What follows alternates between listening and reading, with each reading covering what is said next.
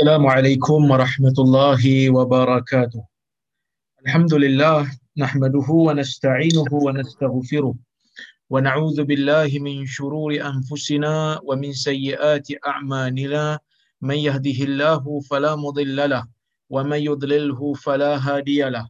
أشهد أن لا إله إلا الله وحده لا شريك له واشهد ان محمدا عبده ورسوله اللهم صل وسلم على محمد وعلى اله وصحبه اجمعين اما بعد muslimin dan muslimat yang dirahmati oleh Allah Subhanahu wa taala sekalian alhamdulillah kita bersyukur kepada Allah Subhanahu wa taala kerana pada malam ini kita dapat berhimpun sekali lagi untuk sambung ah, perbincangan kita berkaitan dengan kitab yang ditulis oleh Al-Imam An-Nawawi Asy-Syafi'i rahimahullah taala yang bertajuk Riyadhus Salihin. Dan insya-Allah hari ini kita akan masuk kepada bab yang baru iaitu bab yang ke-16. Babul amri bil muhafazati 'ala sunnati wa adabiha. Bab ah, pada arahan ataupun suruhan untuk menjaga ataupun memelihara sunnah Nabi sallallahu alaihi wasallam dan adab-adabnya. Qala Allah Ta'ala, Allah Subhanahu wa Ta'ala berfirman, "Wa ma ataakumur rasulu fakhudhuhu wa ma nahakum anhu fantahu." Surah Al-Hasyr ayat ke-7.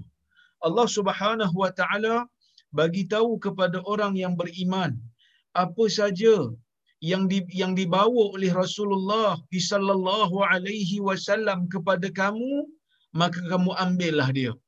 Apa saja yang nabi berikan kepada kita dari sudut ajaran agama jangan tanya banyak jangan soal banyak jangan cari lebih daripada apa yang nabi sallallahu alaihi wasallam tunjukkan. Ha? Jadi ini Allah taala berikan arahan yang sangat jelas kepada umatnya, kepada hambanya, bahawasanya apa saja yang ditunjukkan oleh Nabi sallallahu alaihi wasallam kita just ikut ajalah ha, dari sudut agama. Ha, dari sudut agama, dari sudut disiplin nak yang nak menjalankan kehidupan di dalam dunia ni, apa saja yang Nabi sallallahu alaihi wasallam ajar kita, apa saja yang Nabi sallallahu alaihi wasallam tunjukkan kepada kita dari sudut ibadah, dari sudut akidah, maka kita ikut tanpa bertanya banyak. Wa ma nahakum anhu fantahu. Dan apa saja yang Nabi sallallahu alaihi wasallam larang untuk kamu lakukan, sesuatu yang Allah Taala sesuatu yang Nabi kata jangan, sesuatu yang Nabi kata tak perlu buat, maka jangan untuk kita lakukan. Kerana Nabi sallallahu alaihi wasallam apabila dia mengarahkan sesuatu menganjurkan sesuatu ataupun melarang sesuatu pastinya ia datang daripada Allah Subhanahu wa taala. Kerana Nabi sallallahu alaihi wasallam pernah bersabda dalam hadis riwayat Abu Dawud di dalam sunannya dengan sanad yang sahih daripada Abdullah bin Amr bin Al-As Nabi SAW berkata sambil Nabi meletakkan tangannya di mulutnya uktub fawalladhi nafsu Muhammadin biyadih la yakhruju minhu illa haq. Yang bermaksud kama yang bermaksud tulislah. Ha, jadi Abdullah bin Amr bin Al-Asri ditanya sebab dia suka tulis hadis. Tapi ada orang petikai lah ada orang kata Nabi SAW ni waktu suka dia tu waktu suka dia bercakap waktu sedih pun dia waktu marah pun dia bercakap. Jadi takkan kamu nak tulis semua? Maka dia pun katalah fa amsaktu anil kitabah. Aku pun berhentilah menulis. Wa zakartu dhalika li Rasulillah sallallahu alaihi wasallam. Ha, dan aku mengatakan, aku bertanya dan aku menyebutkan perkara ini kepada Rasulullah sallallahu alaihi wasallam. Maka Nabi sallallahu alaihi wasallam mengucapkan lafaz ini kepada Abdullah bin Amr bin Al-As sambil meletakkan jari di mulutnya. Nabi kata tulis kerana tidak kerana demi Tuhan tidak ada yang keluar daripada mulut aku ini melainkan kebenaran. Jadi tuan-tuan dan puan-puan dan rahmati Allah sekalian, daripada sinilah para ulama membuatkan satu kaedah apa saja yang dilakukan oleh Nabi, apa saja yang diucapkan oleh Nabi, apa saja yang dibuat oleh Nabi, ia adalah sunnah yang menunjukkan kepada umat sesuatu hukum daripada hukum-hukum taklifi. Tuan-tuan dan puan-puan yang rahmati Allah sekalian, Allah berfirman lagi, "Wa ma yantiqu 'anil hawa in huwa illa wahyu yuha." Nabi tidak berbicara daripada hawa nafsunya. Semua perkara yang diucapkan oleh Nabi sallallahu alaihi wasallam itu merupakan wahyu yang diwahyukan kepadanya. Qala ta'ala, Allah berfirman lagi, "Qul in kuntum tuhibbuna Allah fattabi'uni yuhibbukumullah wa yughfir lakum wa yaghfir lakum dhunubakum." Katakan wahai Muhammad, jika kamu semua cintakan kepada Allah, maka ikutlah aku. Cintakan kepada Allah, ikut aku. Maksudnya, Allah Subhanahu Wa Taala nak bagi tahu kepada semua manusia yang percaya tentang kewujudan Tuhan di dalam muka dunia ini, di dalam muka bumi ini, kalau kamu percaya dengan Tuhan, kalau kamu nak Tuhan cintakan kamu dan kamu cintakan Tuhan, maka kamu kena ikut Muhammad sallallahu alaihi wasallam. Tak cukup kalau kamu hanya mengatakan kamu cinta kepada Allah. Kamu nak sembah Allah, tetapi kamu sembah Allah dengan cara yang kamu reka sendiri. Tak boleh. Kerana manusia di dalam dunia ini, majoritinya beriman kepada kewujudan Allah. Beriman tentang Allah yang berkuasa di dalam muka dunia ni. Cuma sebahagian daripada mereka tidak mau mengikut syariat seorang rasul yang Allah Subhanahu wa taala telah jadikan dia ni pembawa syariat yang Allah suka. Nak ibadat kena ikut cara dia. Nak bagi Tuhan sayang kena ikut tata cara dia, kena ikut apa yang dia suruh, kena ikut apa yang dia tunjuk. Maka kita ha, beruntung kerana kita menjadi umat Muhammad sallallahu alaihi wasallam yang mana apabila kita mengikut syariat Nabi Muhammad sallallahu alaihi wasallam dengan sebenar-benar ikut maka Allah Subhanahu wa taala akan sayang kita. Maka sebab itu tuan-tuan dan puan-puan dan rahmati Allah sekalian, Nabi sallallahu alaihi wasallam menyebutkan innal ulama warasatul anbiya. Sesungguhnya para ulama merupakan pewaris para nabi. Wa innal anbiya lam yuwarrithu dinaran wala dirhama walakin warrasul ilm faman akhadahu faqad akhadha bihadzin wafir. Yang bermaksud sesiapa yang pernah dengar hadis ni, hadis ni sangat-sangat glamour. Nabi kata sesungguhnya para ulama itu pewaris anbiya. Selalu ustaz-ustaz tu sebut. Nabi adalah panutan, sumber bagi para ulama. Ulama menjadi pewarisnya. Cuma bukan semua ulama jadi pewaris Nabi. Kadang-kadang ada orang yang dakwa diri dia ulama, tapi dia tak mewariskan ilmu Nabi. Dia waris ilmu dia sendiri. Ada juga. Ha, dia tak waris ilmu Nabi. Dia reka ajaran dia sendiri. Maka mereka ni tak jadi pewaris Nabi. Tetapi mereka ha, menjadi pereka dan pengubah kepada syariat Nabi Muhammad sallallahu alaihi wasallam. Siapa mereka ni? Mereka adalah ahli bid'ah. Maka sebab itu dalam sejarah Islam kita ada golongan Syiah, kita ada golongan Khawarij, kita ada golongan Mu'tazilah, kita ada golongan Qadariyah, kita ada golongan Jabariyah. Semua ini mereka mencipta sesuatu yang tidak disebutkan oleh Nabi sallallahu alaihi wasallam. Mereka mencipta ajaran yang tidak pernah ditunjukkan oleh Nabi sallallahu alaihi wasallam. Nabi Muhammad sallallahu alaihi wasallam bagi tahu, nak jadi ulama yang sebenar-benar ulama, dia mesti mewarisi ilmu yang dibawa oleh Nabi sallallahu alaihi wasallam. Apakah ilmu yang dibawa oleh Nabi sallallahu alaihi wasallam? Nabi wasallam menyebutkan di dalam hadis yang lain, riwayat Imam Malik di dalam Al-Muwatta yang mana kata kata Nabi SAW taraktu fikum amrain lan tadillu ma in tamassaktum bihima kitab Allah wa sunnata rasulih atau kama qala. Sanad dia dhaif tetapi ijma' ulama menerima hadis ni sebagai sahih. Demikian yang disebutkan oleh seorang ulama Maliki yang bernama Ibn Abdul Bar di dalam kitab dia At-Tamhid. Yang mana dia kata, ha, ulama berijma' mengatakan hadis ini sahih. Tuan-tuan dan puan-puan yang dirahmati Allah sekalian, Nabi kata, aku tinggalkan kepada kamu dua perkara dan kamu tidak akan sesat selamanya. Selama-lamanya kamu tidak akan sesat selagi mana kamu berpegang dengan keduanya. Apa dia? Kitab Allah wa sunnata rasulih. Kitab Allah dan sunnah Rasul. Dua benda ni lah yang Nabi wariskan kepada kita. Tapi kadang-kadang di antara kita ni ada yang terlebih. Nabi tinggalkan Quran dan sunnah. Kita tak mau cari Quran dan sunnah. Nabi tinggalkan Quran. Kita tak mau ambil pengajaran daripada Al-Quran. Nabi tinggalkan sunnah. Kita tak teringin pun nak buka kitab sunnah. Tapi Alhamdulillah lah tuan-tuan. Ha, kita dok follow kuliah ni.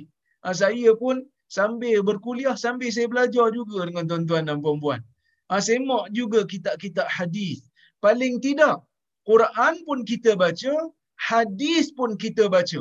Quran pun kita dengar dan tadabbur. Hadis juga kita ambil manfaat dan mengambil pemahaman yang benar daripada daripada ulama yang muktabar. Yang mana kita hidup dalam dunia ni, inilah yang Nabi tunjuk kat kita, yang inilah yang Nabi tinggal kat kita, yang Nabi tinggalkan pada kita. Jadi kita peganglah dua benda ni. Nabi kata kalau kamu pegang, kamu tak akan sesat. Tapi ada sebahagian orang yang kadang-kadang tidak berpada dengan apa yang Nabi tunjukkan. Nabi suruh buat benda ni, dia pergi buat benda lain. Nabi suruh tunjuk yang ni ibadat waktu ni, ibadat ni yang bagus. Dia pergi buat benda lain. Dia kata, ni ibadat Melayu. Ni budaya Melayu, yang ni adat resam Melayu. Tapi disandarkan kepada agama. Maka lama-lama, orang akan meninggalkan tata cara Nabi.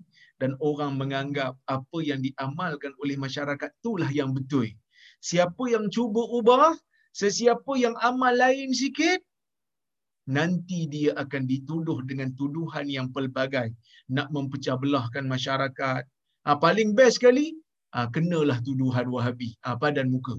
Tapi itulah cabaran di akhir zaman, tuan-tuan dan puan-puan. Ha, cabaran di akhir zaman, nak berpegang dengan sunnah Nabi sallallahu alaihi wasallam tu bukan mudah. Ha, kadang-kadang ada orang pakaian dia tu macam pakaian ulama. Tetapi membawa ajaran yang pelik-pelik. Membawa ajaran membawa hadis yang kadang-kadang kita pun tak tahu daripada mana datang. Kan? Jadi kita terpaksa berhati-hati terutama di akhir zaman ni sebab itu Nabi sallallahu alaihi wasallam mengatakan sayakunu fi akhir zaman dajjalun kadzabun ya'tunakum bi ahadith lam tasma'una antum wala aba'ukum. Fa iyyakum wa iyyakum fa iyyakum wa iyyahum. La yaftinunakum la yaftinunakum. Sorry saya lupa hadis tu. Tapi hadis tu riwayat Imam Muslim maksudnya saya kunu fi akhir zaman akan ber, akan akan muncul di akhir zaman nanti. Akan muncul di akhir zaman nanti dajjalun kazzabun golongan dajjal. Kazzabun golongan dajjal golongan penipu dan pendusta. Ya'tunakum bi ahadith. Mereka akan datang kepada kamu membawakan hadis-hadis. Membawakan hadis-hadis. Dia baca hadis. Orang tu ingat dia baca hadis lam tasma'una antum wala aba'ukum. Tapi hadis yang mereka bawa kamu dan ayah kamu tak pernah dengar. Maksud tak ada dalam kitab hadis. Fa iyyakum wa iyyahum. Hati-hati kamu dengan mereka. La yaftinunakum wa la yudhillunakum. Ha baru ingat hadis. Jangan mereka ini membawa bencana kepada agama kamu dan jangan sampai mereka ini menyesatkan kamu. Jadi sebab itu di akhir zaman ni tuan-tuan dan puan-puan kena pegang dengan sunnah jangan biarkan diri kita terbiasa dengan sesuatu yang bukan sunnah hari ni orang duk viral kan macam-macam ya baru-baru ni tadi masuk surah Abah. Uh, isu uh, artifak Nabi sallallahu alaihi wasallam yang di yang dibuat di Kelantan dan akhirnya orang dapat bongkarkan Ha, kononnya sebahagian daripada artifak tu ada sijil daripada Arab Saudi. Jadi ada kawan-kawan kita duk ambil gambar. Ada orang-orang yang datang tu duk ambil gambar sijil tu. Jadi ada yang perasan. Saya tak perasan sangat, saya tak tengok. Tapi ada orang yang perasan. Ejaan di dalam sijil tu, ejaan bahasa Arab pun salah. Ejaan Mekah, mim, ya, kaf, alif, ha. Jadi orang kata mana ada orang Arab eja Mekah dengan mim, ya. Mekah ini dieja dengan mim, ka, ta, marbutah. Mekah. Mekah al-Mukarramah. Hajar Aswad pun dieja dengan ha bulat. Ha alif, jim, ra, hajir. Itu bukan uh, ataupun hajar. Itu bukan hajar. Dia hajar. Al al hajar al aswad ha tu ha yang ha macam jim tak ada titik tu. Jadi tuan-tuan dan puan-puan akhirnya dibuktikan sijil tu palsu. Jadi tuan-tuan dan puan-puan yang dirahmati Allah sekalian tak perlulah kita cari benda-benda yang tak pasti daripada Nabi sallallahu alaihi wasallam kalau kita rasa rindu dengan Nabi SAW, rasa nak ikut tata cara Nabi SAW buka kitab hadis. Buka kitab Riyadhus Salihin. Kita Alhamdulillah. Eh, Alhamdulillah. Siapa yang follow kuliah saya, hari Selasa, hari Kamis, hari Sabtu, hari Ahad, kita baca hadis. Kita baca ayat Quran, kita baca hadis. InsyaAllah, bila kita baca hadis, selawat akan ada di atas di atas lidah kita. Bila kita sebut nama Nabi, pastinya secara automatik sallallahu alaihi wasallam itu akan diucapkan kita rindu kepada Nabi SAW, maka kita amalkan hadisnya. Kita rindu kepada Nabi SAW, kita sebarkan hadisnya. Kita sayang kepada Nabi SAW, kita hargai hadisnya. Itu cara yang sebenar bagi orang yang nakkan kepada ajaran Nabi kerana dia menghormati Nabi dia. Bukan seperti mana uh, sebahagian golongan yang kadang-kadang lambang capal letak atas kepala. Dia kata ni lambang capal Nabi. Pertama, tak adalah dalam hadis tidak begitu detail disebutkan tentang bentuk capal tu. Tak begitu detail lah disebut. Dan Nabi SAW datang bukannya nak bawa lambang. Tapi kalau sekadar nak jadikan lambang estetika, hiasan, tidak ada kepercayaan fadilat tertentu, tak ada masalah lah. Cuma biasanya, capal ni orang letak dekat kaki, bukan orang letak dekat kepala. Jadi mereka membawakan hadis palsu kononnya ah, Nabi saw naik ke Sidratul Muntaha, naik ke Arash, bertemu dengan Allah tak tak buka capan. Dan uh, riwayat ini adalah riwayat yang palsu. Demikian yang disebut oleh Al Imam Al Laknawi. Ah, Al Imam Al Laknawi seorang ulama hadis daripada India. Dia menyebutkan bahawasanya kisah yang mengatakan Nabi SAW pakai capal sampai ke arash Tuhan itu adalah hadis yang palsu. Ha, cukuplah kita berdusta ha, di atas nama orang lain tapi jangan berdusta di atas nama Nabi sallallahu alaihi wasallam. Kalau berdusta atas nama orang lain pun dah kira berdosa, apatah lagi berdusta di atas nama Nabi sallallahu alaihi wasallam. Jadi sebab itu kadang-kadang saya pelik Ah, kita duk menghargai barang-barang yang belum pasti daripada Nabi sallallahu alaihi wasallam. Lambang capal pun belum pasti daripada Nabi, kita letak atas kepala. Ah, kita jual, kita ambil keuntungan daripadanya konon nak sayang Nabi. Tetapi apabila orang yang datang membawa hadis yang sahih, orang yang datang nak bagi tahu kepada masyarakat, tinggalkan amalan budaya kamu, amalkan amalkan hadis-hadis Nabi sallallahu alaihi wasallam dia tak nak pula. Ha, itu yang pelik tu. Saya bagi satu contoh tuan-tuan dan puan Dulu saya dah bagi dah contoh ni. Dan saya dah bagi contoh. Umpamanya malam Jumaat, hari Jumaat kan baca surah Kahfi dalam hadis. Dalam hadis yang sahih, Nabi sallallahu alaihi wasallam suruh baca surah Kahfi. Tapi tengok orang kita tak baca surah Kahfi. Mereka baca surah Yasin. Bila kita nak ubah, mereka marah kita dengan mengatakan kita suka pecah belah masyarakat. Tapi capal Nabi duduk atas kepala. Seolah-olah macam menghargai Nabi sallallahu alaihi wasallam. Jadi sebab itu tuan-tuan dan puan-puan, kita kena tanya balik. Kita sayang kat Nabi ni betul-betul sayang ke just nak ambil orang kata apa nak layan perasaan saja kerana kalau kita sayang kat Nabi sallallahu alaihi wasallam apa saja yang datang daripada Nabi sallallahu alaihi wasallam ah, merupakan perkara yang sangat-sangat berharga.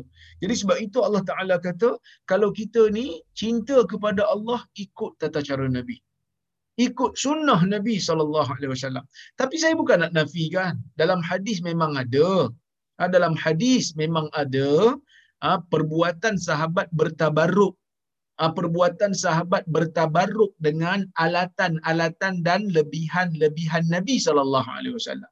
Nabi ambil wuduk, lebihan air wuduk Nabi tu sahabat berebut ambil buat ambil berkat. Ambil berkat tu dia panggil tabarruk, perbuatan mengambil berkat. Nabi sallallahu alaihi wasallam cukur rambut. Waktu buat haji, Nabi bagi kepada sahabat untuk dibedakkan dan di diberi-berikan kepada yang lain untuk dijadikan penawar buat ubat dan seumpamanya. Tetapi zaman telah jauh di antara kita dengan Nabi ini tuan-tuan. Jauh sangat. Jadi sebab itu nak kata kalau benda tu asli daripada Nabi sallallahu alaihi wasallam mesti bawa bukti. Ha, mesti bawa bukti. Jadi kalau sekadar orang kata apa? Ha, sekadar dakwaan saja tidak ada bukti maka kita tidak boleh percaya. Kerana apa? Kerana pesan Ali bin Abi Talib dia kata inna hadzal ilma din. Fanzuru amman ta'khuduna dinakum. Sesungguhnya agama ini sesungguhnya ilmu ini adalah agama. Maka kamu lihatlah daripada mana kamu mengambil agama kamu. Kamu kena semak daripada mana kamu ambil agama kamu. Kamu kena semak siapakah yang memberikan kepada kamu agama. Kerana agama ini ada sumbernya ha, kerana agama ini ada tuannya tuan bagi agama ini adalah Allah dan Rasulnya. Bukan kita reka sendiri. Saya tak boleh buat sendiri agama ni. Ha, saya tak boleh buat-buat satu ajaran lepas tu saya kata tuan-tuan ni sunnah Nabi wasallam. Tak boleh. Ha, dan saya dikira berdosa. Kenapa saya dikira berdosa? Kerana saya bukan tuan bagi agama ni. Agama ni ada tuannya iaitu Allah dan Rasul. Maka sebab itu Allah Taala kata fattabi'uni ikut Muhammad ikut Nabi sallallahu alaihi wasallam yuhibbukumullah nescaya Allah Subhanahu wa taala akan cintakan kepada kamu wa yaghfir lakum dzunubakum dan Allah azza wa jalla akan mengampunkan dosa-dosa kamu. Jadi sebab itu tuan-tuan dan puan-puan yang dirahmati Allah sekalian, penting ah, kita letakkan di dalam jiwa kita ni perasaan untuk mengikuti cara Nabi dalam setiap keadaan. Sebab itu kata Ibnul Qayyim di dalam kitab dia Zadul Ma'ad, dia mengatakan Nabi sallallahu alaihi wasallam tidak melakukan sesuatu perkara dalam dunia ni melainkan perkara tu adalah perkara yang terbaik. Jadi sebab itu apa saja yang Nabi buat kita ikut. Ha, walaupun dalam perkara-perkara yang kecil, Walaupun kadang-kadang orang kata alah perkara remeh je kau nak bincang. Tak apa. Kerana perkara remeh ni mudah nak buat. Nak kutip pahala dengan perkara besar-besar mungkin kita rasa beban. Tetapi kita nak kutip pahala dalam perkara yang kita rasa mudah. Wa qala ta'ala. Allah berfirman lagi. Laqad kana lakum fi rasulillahi uswatun hasanah liman kana yarjullaha wal yaumil wal yaumil liman kana yarjullaha wal yaumal akhir yang bermaksud sesungguhnya bagi kamu semua pada Rasulullah sallallahu alaihi wasallam itu adalah contoh yang terbaik bagi mereka yang mengharapkan Allah dan hari akhirat orang yang mengharapkan dunia mungkin dia tak rasa apa-apa tapi bagi orang yang mengharapkan Allah dan mengharapkan dia akan selamat di akhirat, dia akan rasa Rasul merupakan contoh terbaik. Rasul merupakan guru terbaik. Guru terbaik, contoh terbaik bila dia buat sesuatu kita follow. Bila kita bila dia buat sesuatu kita ikut. Bukannya bila dia buat sesuatu kita renovate ataupun kita ubah. Wa qala ta'ala Allah berfirman lagi فلا وربك لا يؤمنون حتى يحكموك فيما شجر بينهم ثم لا يجدوا في أنفسهم حرجا مما قضيت ويسلموا تسليما yang bermaksud tidak demi Tuhanmu wahai Muhammad sesungguhnya mereka tidak beriman sehingga mereka menjadikan kamu pemutus dalam perkara yang mereka berbantah-bantah sesama mereka. Kemudian mereka tidak mendapati di dalam jiwa mereka itu sesuatu yang sempit dengan apa yang kau putuskan daripada apa yang kau putuskan dan mereka terima dengan sebenar-benar terima.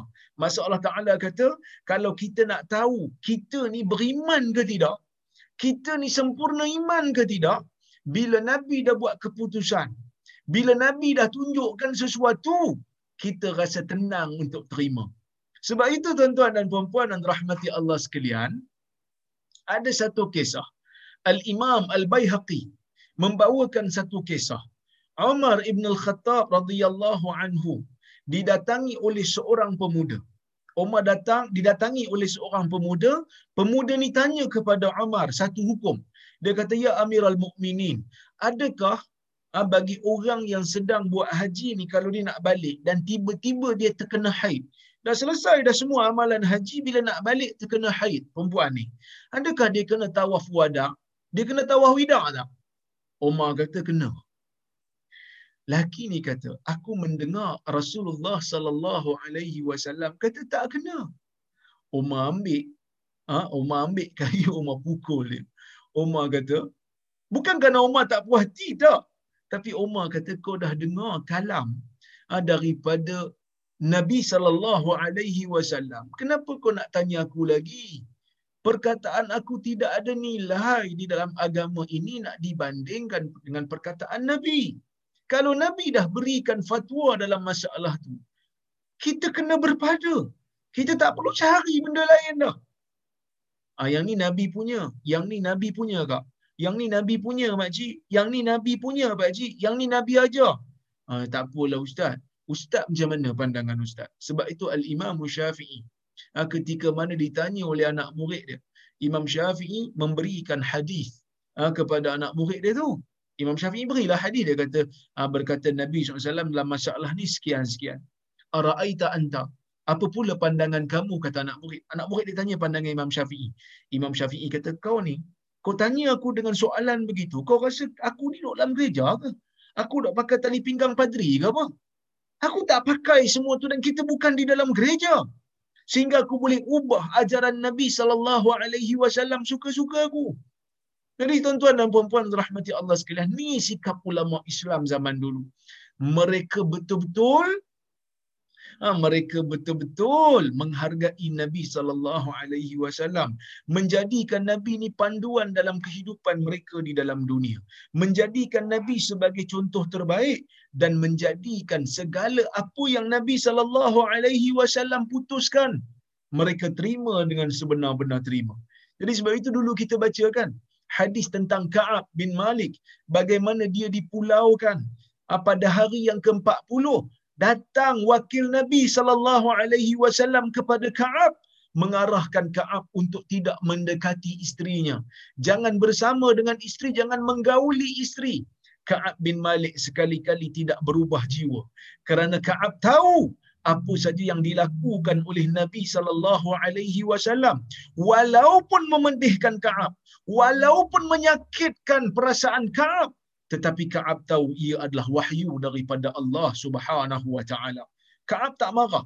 Walaupun surat daripada Rom dah sampai kepada Ka'ab, dia kata, "Innahu qad balagana anna sahibaka qad jafak, falhaq bina nuasik." Ha, surat tu datang daripada Maharaja Ghassan. Maharaja Ghassan yang bernaung di bawah kerajaan Rom pada masa itu. Yang mana pada masa tu, Ka'ab bin Malik ni nama dia besar sebab dia penyair.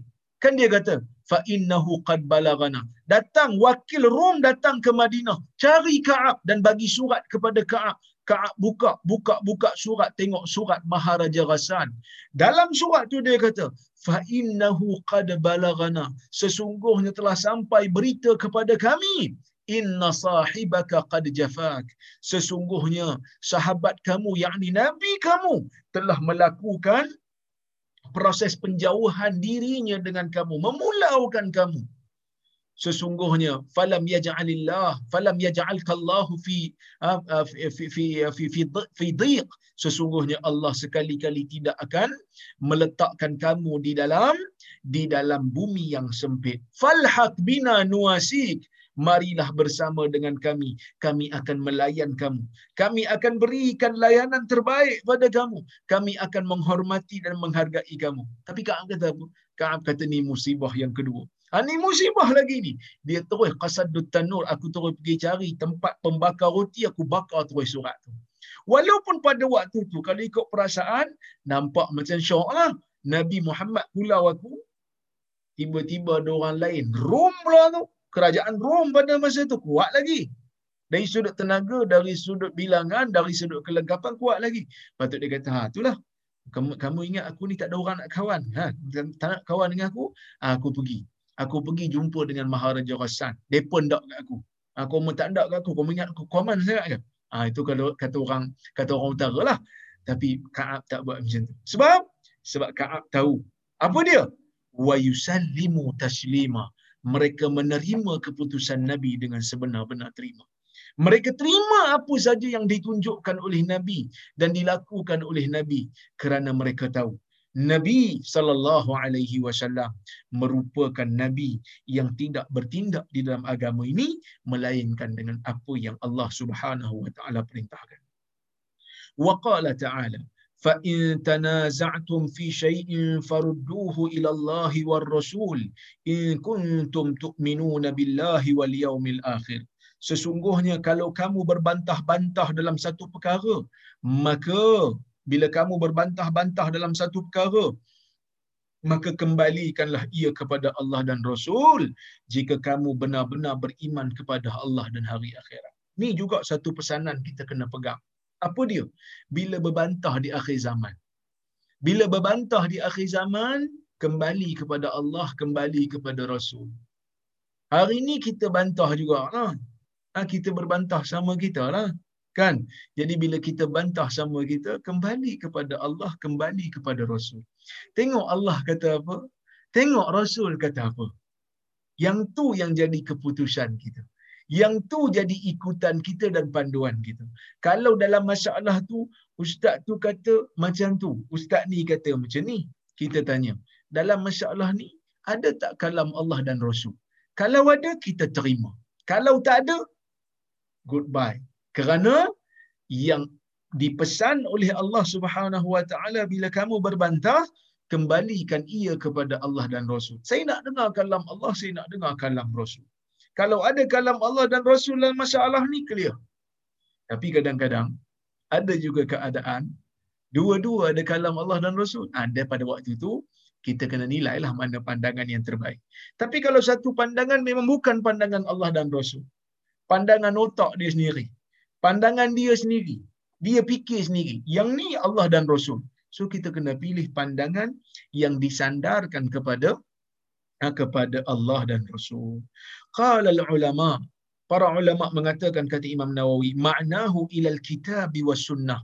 Maknanya bila Allah kata kembalikan kepada Allah, kembalikan kepada Rasul, maknanya kembalikan kepada Al-Quran dan kembalikan kepada As-Sunnah. Ha, itu yang sebenarnya. Ha, kerana kita tak tahu apa yang Allah Ta'ala nak melainkan apa yang ada dalam Quran. Kita tak tahu apa yang Nabi sallallahu alaihi wasallam nak sebab Nabi dah wafat melainkan kita rujuk kepada hadis. Itu sudah memadai. Wa qala ta'ala Allah berfirman lagi may yuti'ir rasul faqad faqad ata'a Allah sesiapa yang taat kepada rasulnya maka sesungguhnya dia taat kepada Allah kalau taat kepada Allah dengan Qurannya, dengan mentaati Qurannya, taat kepada Rasul adalah dengan mentaati hadisnya ataupun sunnahnya. Wa qala ta'ala, Allah berfirman lagi, wa innaka latahdi ila siratim mustaqim. Sesungguhnya kamu wahai Muhammad menunjukkan kepada ha, kepada jalan yang lurus. Wa qala ta'ala Allah berfirman lagi, "Falyahdharil ladzina yukhalifuna an amri an tusibahum fitnah aw yusibahum adabun alim." Maka berhati-hatilah, ha, berwaspadalah bagi mereka-mereka yang menyanggahi arahan Nabi sallallahu alaihi wasallam, yang menyalahi perintah Nabi sallallahu alaihi wasallam, waspada nanti akan datang kepada mereka bencana ataupun datang kepada mereka azab yang pedih. Tuan-tuan dan puan-puan yang dirahmati Allah sekalian. ada seorang pemuda datang kepada Imam Malik. Seorang pemuda ni dia datang pada Imam Malik. Dia kata, Ya Abu Abdullah. Dia kata, Wahai Abu Abdullah, aku ni nak pergi umrah. Famin aina uhrim. Daripada mana aku nak berihram? Dia datang pada Imam Malik. Imam Malik duduk kat Madinah. Jadi orang lelaki ni kat Madinah lah. Dia pun tanya, dia kata, wahai Abu Abdullah, aku nak pergi umrah, aku nak pergi Mekah buat ibadat. Daripada mana aku nak berihram? Dia kata, kata Imam Malik, ahrim haithu ma ahraman Nabi sallallahu alaihi wasallam.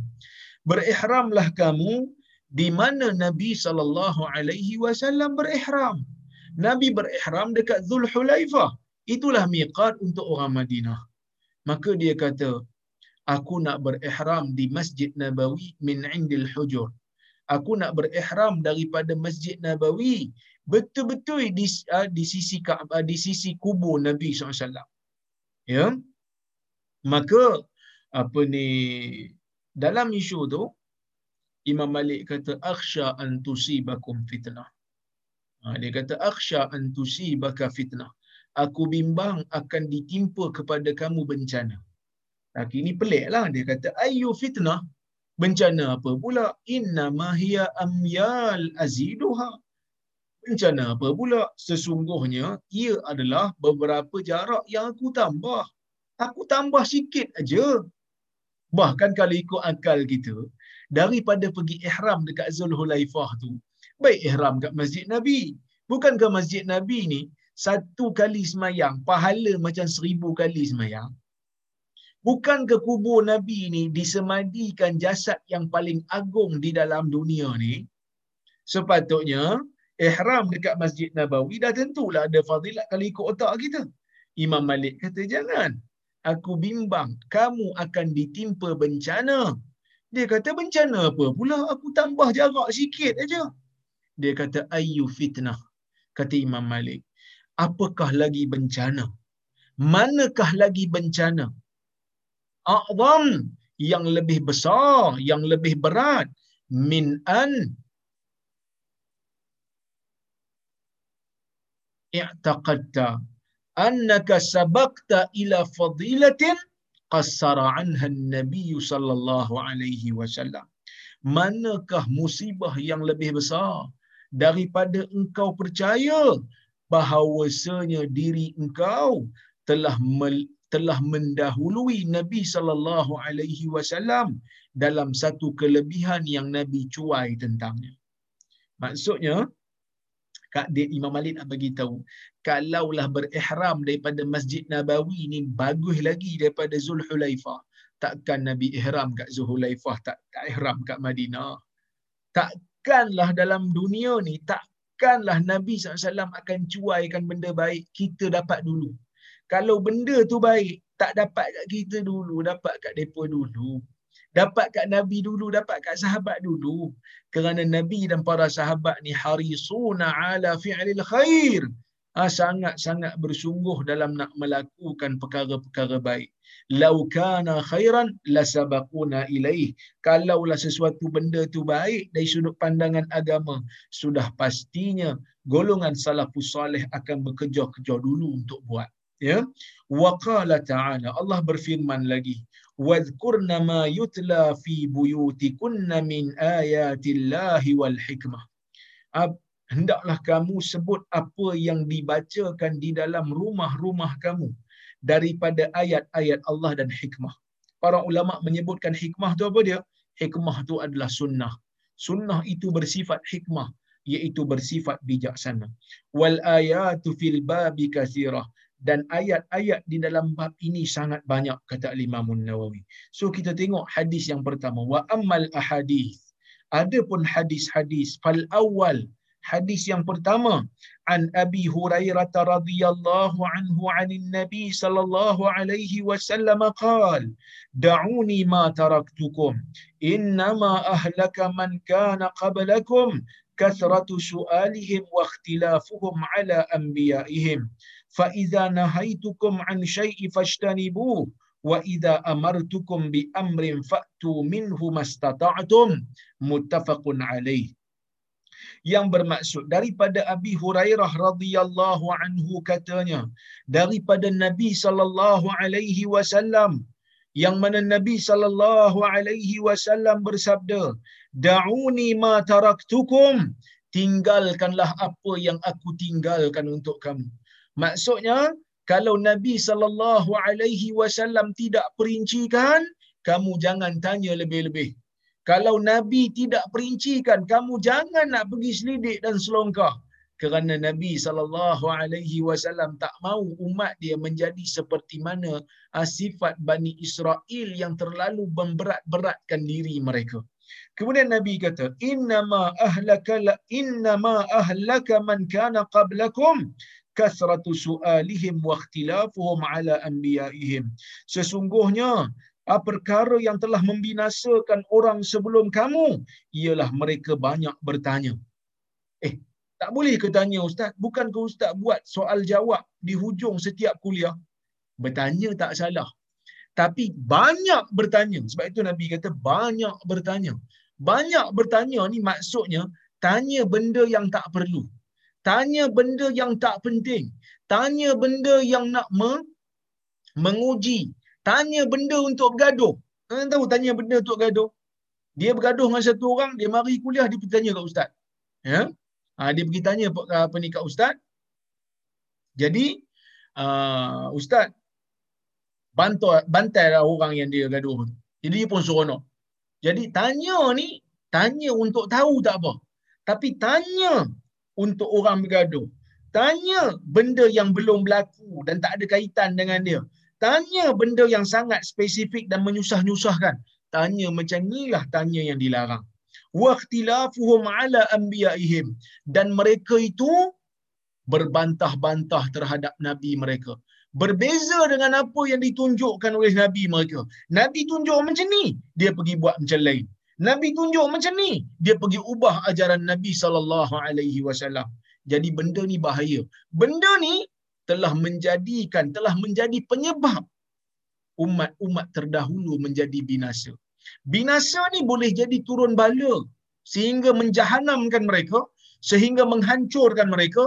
Bala ni juga, ha, binasa ni juga boleh juga bermaksud Allah merosakkan agama yang ada pada diri mereka sehingga mereka menjadi golongan yang sesat dan golongan yang kufur. Jadi tuan-tuan dan puan-puan yang rahmati Allah sekalian, binasa ni boleh dua makna. Satu, binasa bila mereka berbantah terhadap nabi mereka. Mereka ubah ajaran nabi mereka boleh jadi. Ha, di selepas daripada tu Allah turunkan bala binasa mereka. Seperti mana yang Allah Taala buat kepada kaum-kaum nabi-nabi terdahulu. Boleh jadi juga Allah Taala binasakan mereka dengan membinasakan pegangan agama mereka sehingga mereka menganggap percaya seolah-olah diri mereka ni macam pilihan Tuhan. Kononnya mereka ni bangsa the chosen one the chosen people ya. Orang lain semua gentiles. Ha, jadi mereka sebenarnya telah tersesat jalan. Mereka memegang kepada sesuatu yang tidak pernah ditunjukkan oleh oleh nabi yang mereka dakwa mereka ikut nabi tersebut. Kemudian nabi kata lagi fa iza nahaitukum an shay'in fajtanibu. Apabila apabila aku melarang kamu daripada sesuatu maka hendaklah kamu menjauhinya. Ya? Bila aku larang kamu jauhkan dia jauhkan diri daripada dia. Wa iza amartukum bi amrin dan apabila aku suruh kamu buat sesuatu fa'tu minhu mastata'tum datangkan ia selagi mana yang kamu mampu.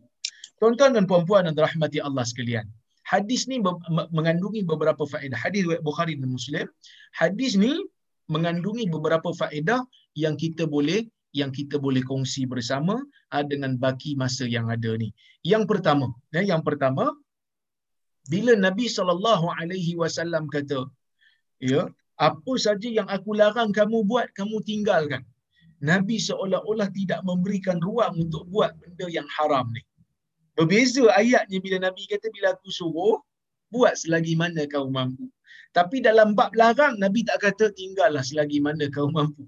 So Nabi seolah-olah nak membezakan di antara benda yang disuruh dengan benda yang dilarang. Benda yang disuruh banyak. Terlalu banyak. Kalau Nabi kata benda yang aku suruh kamu kena buat semua, pensan kita tuan-tuan. Pensan kita kerana benda yang Nabi suruh ni merangkumi benda yang wajib. Yang ni kita boleh buat semua. Dan merangkumi benda yang sunat. Yang ni kita tak mampu untuk buat semua sekali yang Nabi kata sunat. Dalam hidup kita ni ada limit dan ada had.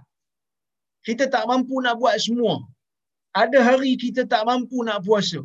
Ada hari kita tak mampu nak sedekah. Ada hari kita tak mampu salat duha. Ada hari kita tak mampu uh, tolong orang. Ada hari kita tak mampu untuk senyum pada orang lain sebab duduk dalam rumah seorang-seorang tengah PKP umpamanya kan. Jadi tuan-tuan dan puan-puan rahmati Allah sekalian, benda yang Nabi suruh ni banyak. Jadi tak mampu nak buat semua. Maka sebab itu Nabi kata fa'tu minhu mastata'tum. Buat yang mana yang kamu mampu. Yang mana yang kamu tak mampu tak apa. Tetapi buatlah sebanyak-banyaknya yang mana yang kamu mampu. Tapi dalam bab meninggalkan sesuatu. Meninggalkan sesuatu, Nabi tak bagi can. Nabi tak kata tinggallah selagi mana kamu mampu. No. Kerana kebiasaannya orang mampu untuk tinggalkan semua benda yang haram dalam setiap masa. Ha, kita tak buat benda-benda yang haram ni benda yang mudah untuk ditinggalkan. Sebab apa? Sebab benda haram ni tak perlu pun pada kita. Kita buat benda haram ni bukan kerana kita perlu pun dalam setiap keadaan. Bukan sebab kita perlu. Kadang-kadang kita tewas dengan godaan syaitan. Kadang-kadang kita tewas dengan nafsu. Maka sebab itu kita buat benda yang haram. Jadi di sini para ulama mengatakan, ya, hadis ni nak bagi tahu kepada kita, apa saja yang Islam larang, ia membawa mudarat. Sebab tu Nabi tak ikat dengan kemampuan. Selagi mana kamu boleh untuk tinggalkan, tinggalkan. Tinggalkan terus. Kerana benda yang haram ni memudaratkan. Zina memudaratkan. Minum arak memudaratkan. Mencuri memudaratkan. Rasuah memudaratkan. Apa ni? Salah guna kuasa memudaratkan. Ya?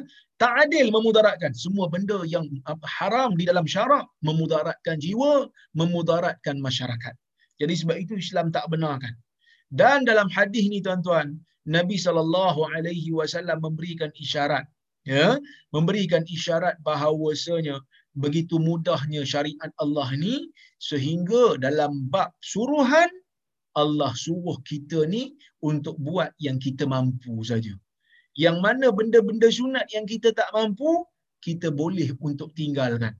Yang mana yang kita mampu, kita buat. Bahkan dalam syariat ni bukan semua tuntutan itu berbentuk wajib. Ada yang berbentuk sunat. Yang berbentuk sunat ni tidak ada paksaan untuk kita lakukan. Tuan-tuan dan puan-puan dan rahmati Allah Subhanahu Wa Taala sekalian, ya. Hadis ni nak suruh ah, kita sayang kepada Allah sayang kepada Rasul, sayang kepada agama. Sebab apa? Sebab hadis nak bagi tahu Allah Subhanahu Wa Taala tidak sekali-kali mengarahkan kita ataupun memerintahkan kita dengan sesuatu yang kita tak mampu untuk terima dan tak mampu untuk tanggung. Ya, jadi sebab itu Allah menyebutkan di dalam Al-Quran, la yukallifullahu nafsan illa usaha. Allah tidak akan membebankan satu-satu jiwa melainkan apa yang dia mampu sahaja. Sekadar yang dia mampu. Maka sebab itu Nabi kata, fa'tu minhu mastata'tum. Bawakan, datangkan benda yang Allah suruh ni sekadar yang kamu mampu. Ha, yang mana dia nak bagi tahu kat kita betapa Allah Subhanahu Wa Taala sayang kat kita. Bahkan dalam perkara yang wajib yang sepatutnya tak ada pilihan untuk kita buat. Tak ada pilihan pun untuk kita uh, tinggalkan. Kena buat. Benda yang wajib ni tak ada pilihan. Kita kena buat. Tetapi dalam beberapa keadaan Allah memberikan keringanan. Daripada solat empat rakaat, Allah memberikan keringanan untuk kasar apabila mereka yang bermusafir untuk solat empat rakaat. Boleh jamak solat. Boleh solat dalam keadaan duduk. Boleh solat dalam keadaan mengiring kalau mereka yang betul-betul untuk uh, yang betul-betul tidak mampu untuk solat berdiri ataupun solat duduk. Ini menunjukkan betapa Islam itu sangat meraihkan keadaan penganutnya. Tuan-tuan dan puan-puan yang dirahmati Allah sekalian, hadis ini juga memberikan pengajaran kepada orang mukmin supaya memperbanyakkan amalan dan mengurangkan perkataan. Ya, mana kadang-kadang tuan-tuan dan puan-puan, kita cakap banyak tapi amal kurang. Macam saya lah. Ha, cakap banyak, amalan kurang. Amalan kurang akan menyebabkan kita akan menyesal di hari akhirat. Jadi sebab itu Nabi kata dalam hadis ni, tinggalkan apa yang aku tinggalkan. Jangan dok bincang benda yang Nabi sallallahu alaihi wasallam tidak sebutkan. Yang mana perkara yang membinasakan kamu, bantah Nabi. Ha, bantah Nabi dan banyak soal. Jadi sebab itu jangan banyak soal, jangan banyak bicara, terus kita beramal.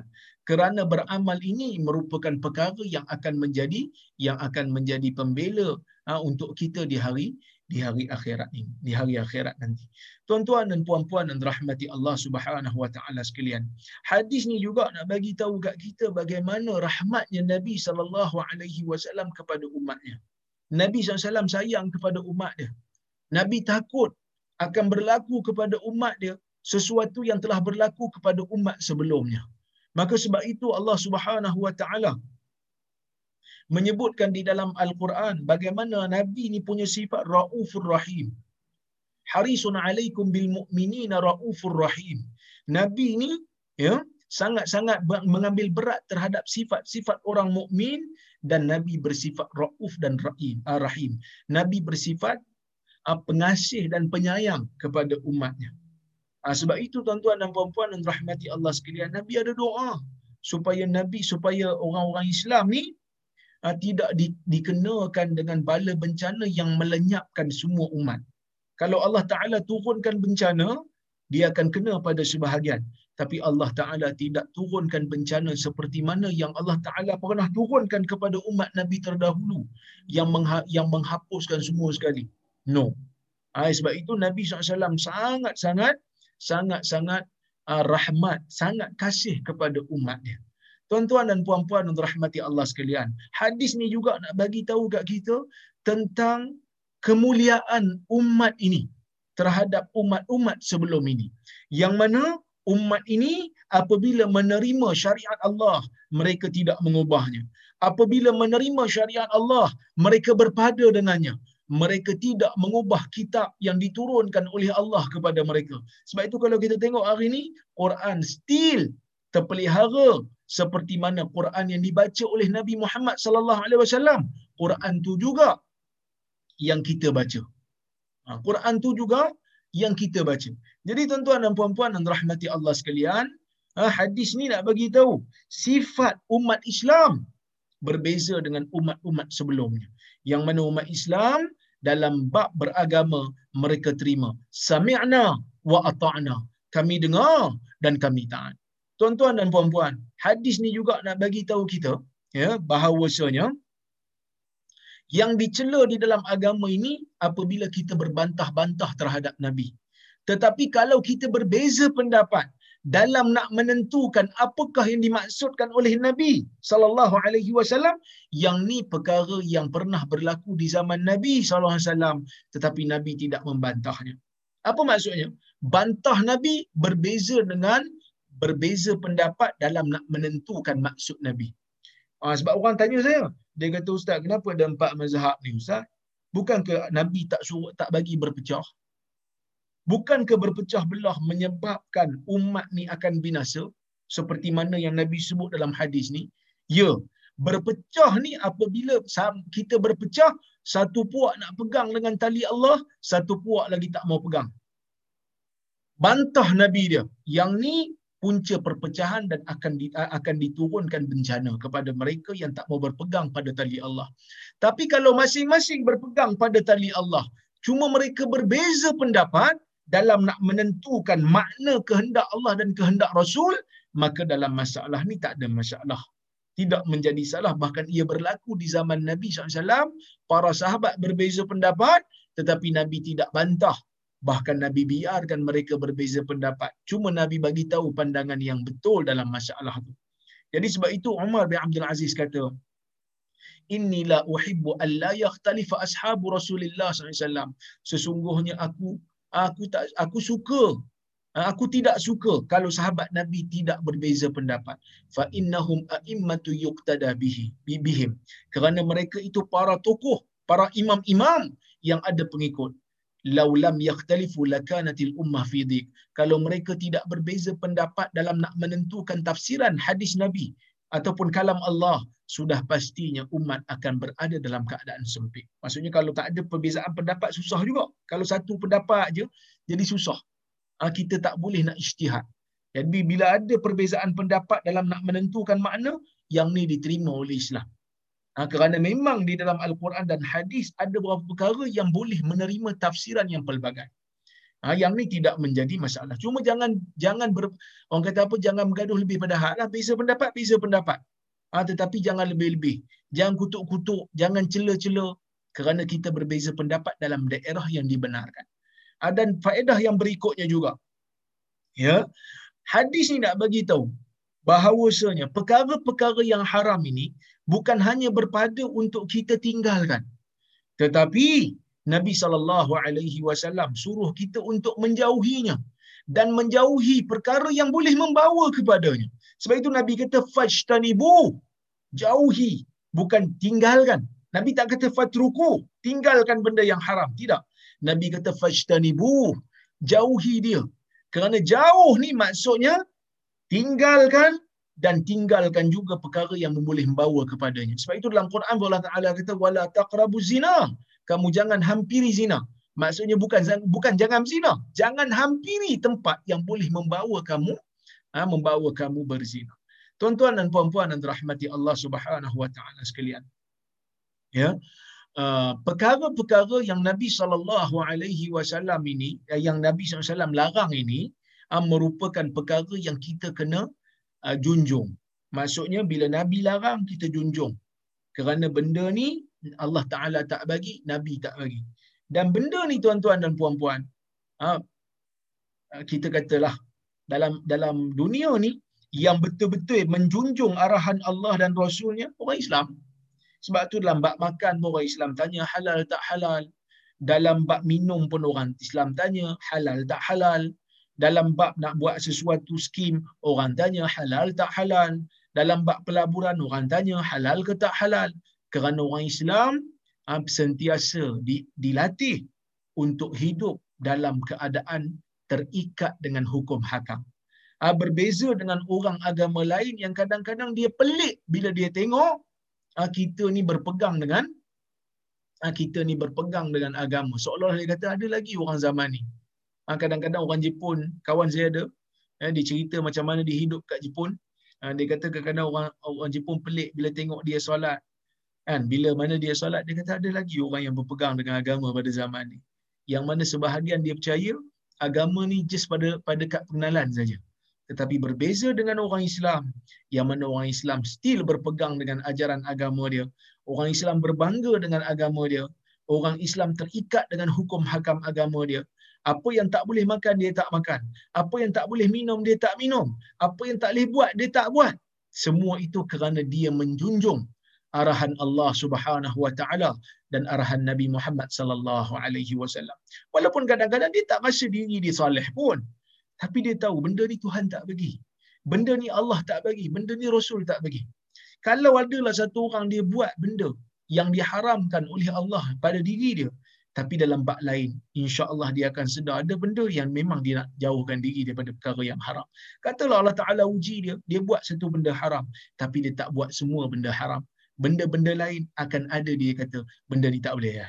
benda ni tak boleh yang ni je aku tak boleh tinggal lagi yang lain tak boleh aku tetap uh, tahu benda ni haram kalau dia buat sekalipun dia tahu benda tu haram ha, jarang sekali orang Islam bila buat sesuatu yang haram dia kata benda ni lah yang disuruh oleh Allah dan Rasul jadi sebab itu tuan-tuan dan puan-puan rahmati Allah sekalian hadis ni merupakan hadis yang pendek tetapi faedahnya begitu banyak ya.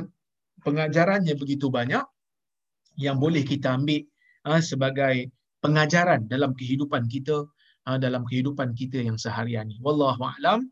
Jadi saya kira cukuplah sekadar tu untuk malam ini.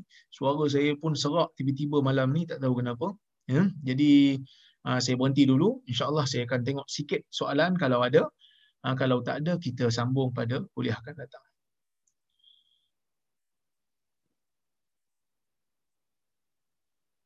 Salam Doktor Waalaikumsalam. Bagaimana kita nak tahu kita ni dalam satu golongan je masuk yang masuk syurga? Manakala 73 golongan lagi di neraka. Kita di Malaysia pun ada banyak puak, aswajah grup, pondok grup, syiah dan lain-lain. Bagaimana pula dengan mazhab akidah pun ada lain-lain macam syairah, sufi dan salaf. Saya ingatkan ada empat mazhab je, rupanya akidah pun ada mazhab. Ya, akidah pun ada mazhab yang berbeza-beza.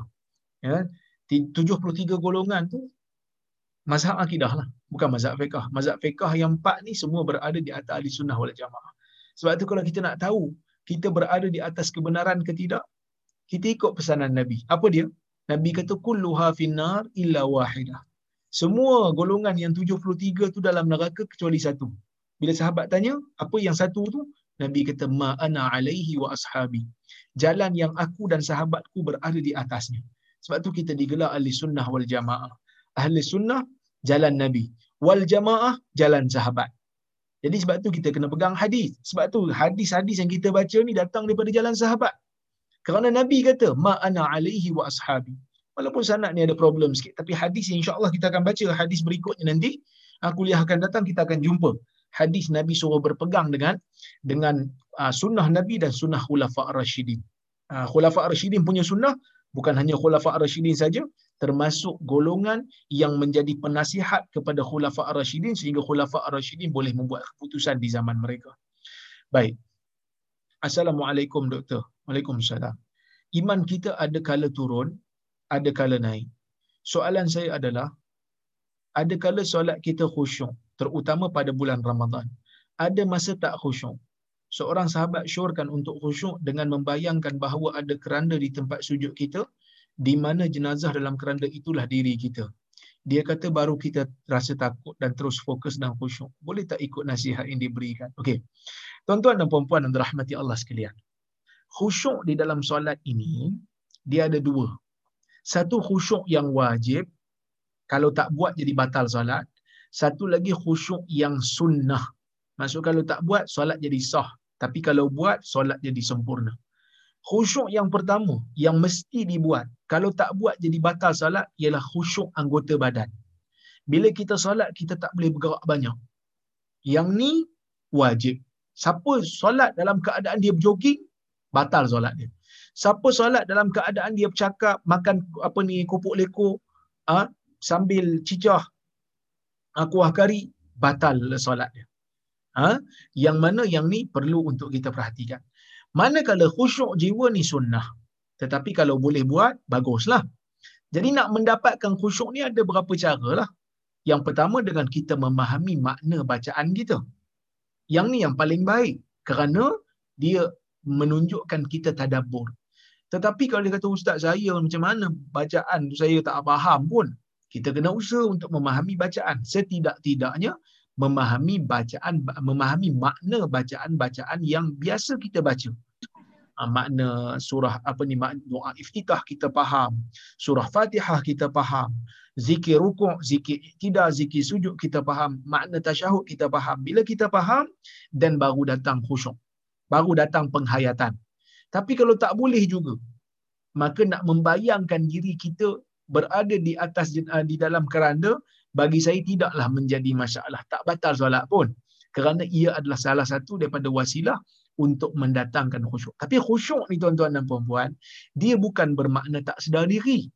Khusyuk ni bukan maksud kita langsung terputus dengan dunia luar.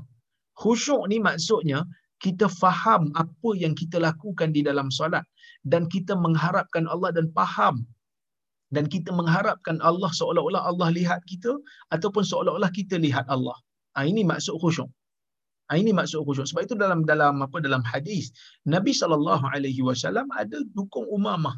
Ada waktu Nabi buka pintu tengah solat. Bila orang ketuk pintu, bila Nabi dekat dengan pintu, Nabi buka. Menunjukkan solat ini bukanlah maksudnya sehingga tak sedar diri langsung. Ya? Wallah. Dan lagi satu doktor saya ada mengikuti debate doktor dengan Ustaz Engku. Apa pendapat doktor dengan Ustaz Engku dan pendapatnya selepas debate? Wallahu alam saya tidak suka untuk bercakap tentang orang kita bertarung idea. Ha, kita bertarung idea. Tuan-tuan boleh tengok kalau nak apa mengambil manfaat, saya ada berdialog dengan uh, ustaz berkenaan. Uh, lama juga saya berdialog dulu. 2017 kot. Kalau tak silap saya ataupun 2016 jadi kalau siapa nak tengok boleh tengok di YouTube. Berkenaan dengan bidah hasanah. Eh? baik. Assalamualaikum doktor. Waalaikumsalam warahmatullahi wabarakatuh. Mengenai bismillah 5 atau bismillah 7 adakah dalam hadis sahih? Bismillah 5 atau bismillah 7 saya tak tahu. Ah, saya tak tahu. Saya cari tak jumpa bismillah 7 ni eh?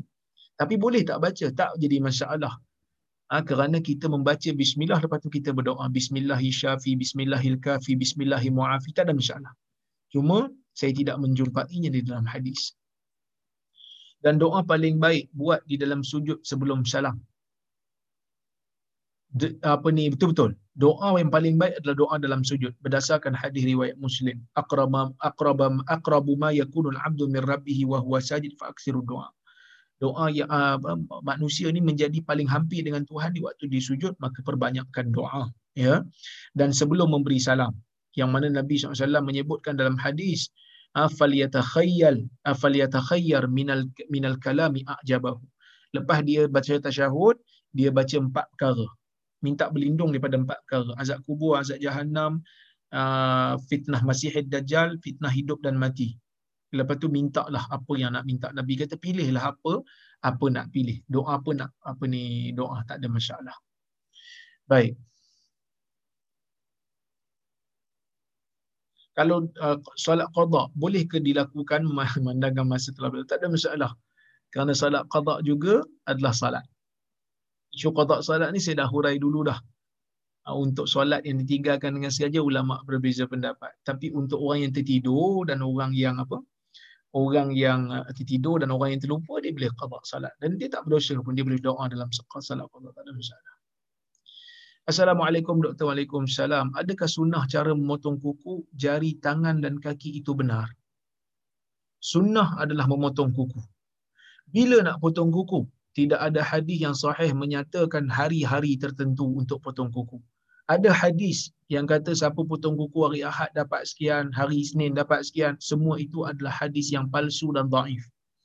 Ha, demikian yang disebutkan oleh para ulama antaranya Al-Imam Ibnu Hajar Al-Asqalani. Juga tidak ada kaifiat yang tertentu. Cuma dahulukan yang kanan berbanding yang kiri.